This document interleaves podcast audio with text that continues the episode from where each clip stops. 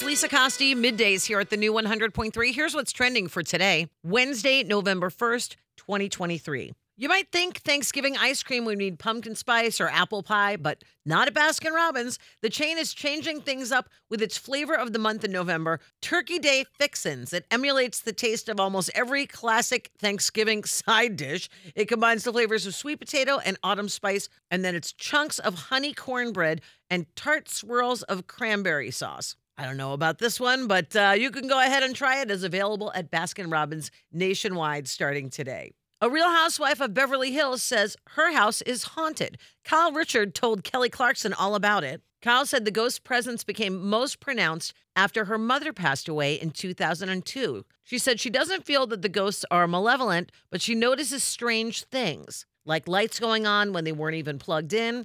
The house that she lives in was built in 1882. She says she hears footsteps a lot and that one of the previous owners is Smokey Robinson and he confronted her regarding the hauntings at an Oscar party last year. She said, I didn't need to hear that. I wanted to believe I was imagining it. But the funny thing is, it feels safe. It's a good experience. And happy birthday, Mrs. Wahlberg. Jenny McCarthy turns 51 today.